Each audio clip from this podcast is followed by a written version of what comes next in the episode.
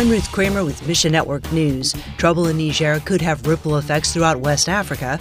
Then a joyful report comes to us from summer outreach to Native America. We'll unpack that story for you in just a few moments. But we'll begin today in Niger, where a coup threatens stability throughout West Africa. Security forces locked the president down on Wednesday, holding him captive in his home. The mutinous soldiers called their actions a coup and the Army added its support yesterday. It's the region's seventh military takeover in the last three years. World Mission's Greg Kelly says Niger is such a, a, strategic location because of the bordering countries Algeria and Libya, Mali, Nigeria. The influence is massive that Nigeria has on Niger. The influence of the majority Muslim people groups in Nigeria are the same in Niger. Niger's government says it'll never accept military rule. Military coups also took place in neighboring Mali and Burkina Faso in recent years as a result of Islamist expansion. These coups create unique opportunities for the gospel. Throughout West Africa, historically, there's been really poor leadership, and that creates a very unsatisfying feeling from the general population. Desperation is accentuated. You have people searching for answers, they're frustrated with the political leaders. Then all of a sudden, you become open and receptive to the gospel. Pray that the current power struggle won't destabilize Niger. Help gospel workers reach people through World Mission. We are empowering indigenous leaders who don't need a passport, they don't need a visa,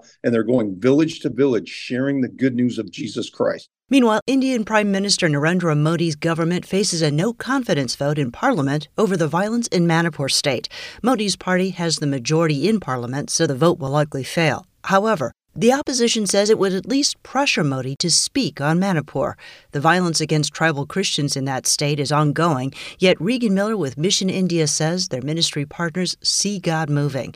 She shares one story of a tribal woman named Hitti who actually wasn't a Christian before the violence broke out. She ended up going to a relief camp during all of the chaos with her kids, and they received one of our relief kits that listeners like you guys provided. And after she received that relief kit, which had just the basic needs covered for them, like clothes and food, cooking oil, they just really felt Jesus' love coming around them. And through all of that, Hitti ended up receiving Christ as her savior. Mission India's partners distribute relief kits and offer gospel hope to traumatized Manipur survivors. If you think about it, May might feel like a long time ago when we first started discussing this topic, but if your home was burned down or your church was burned down, it's only been a couple of months and you certainly have not had the chance to rebuild yet. You can sponsor relief kits through Mission India. We'll connect you at missionnews.org.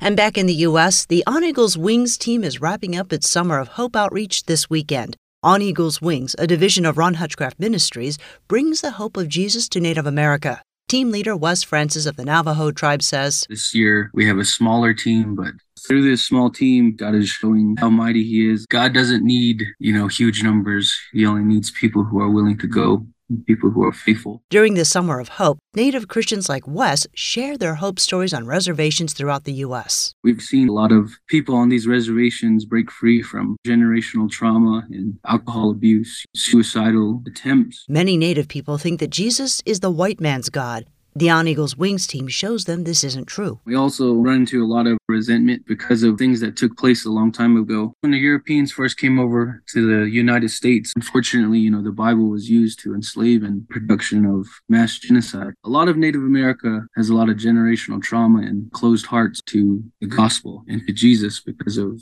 what people did. But the team needs your prayers as they visit the final reservation. Pray God opens up the hearts of the people that we are going to meet on these reservations. Thanks for listening to Mission Network News, a service of One Way Ministries. We're listener supported by people just like you. So by giving to Mission Network News, you enable us to keep the stories of God's kingdom coming. So join us here on Facebook, Twitter, or Instagram. You can also find us on Alexa, iTunes, or TWR360. And together, the Great Commission happens. Look for links at missionnews.org. I'm Ruth Kramer.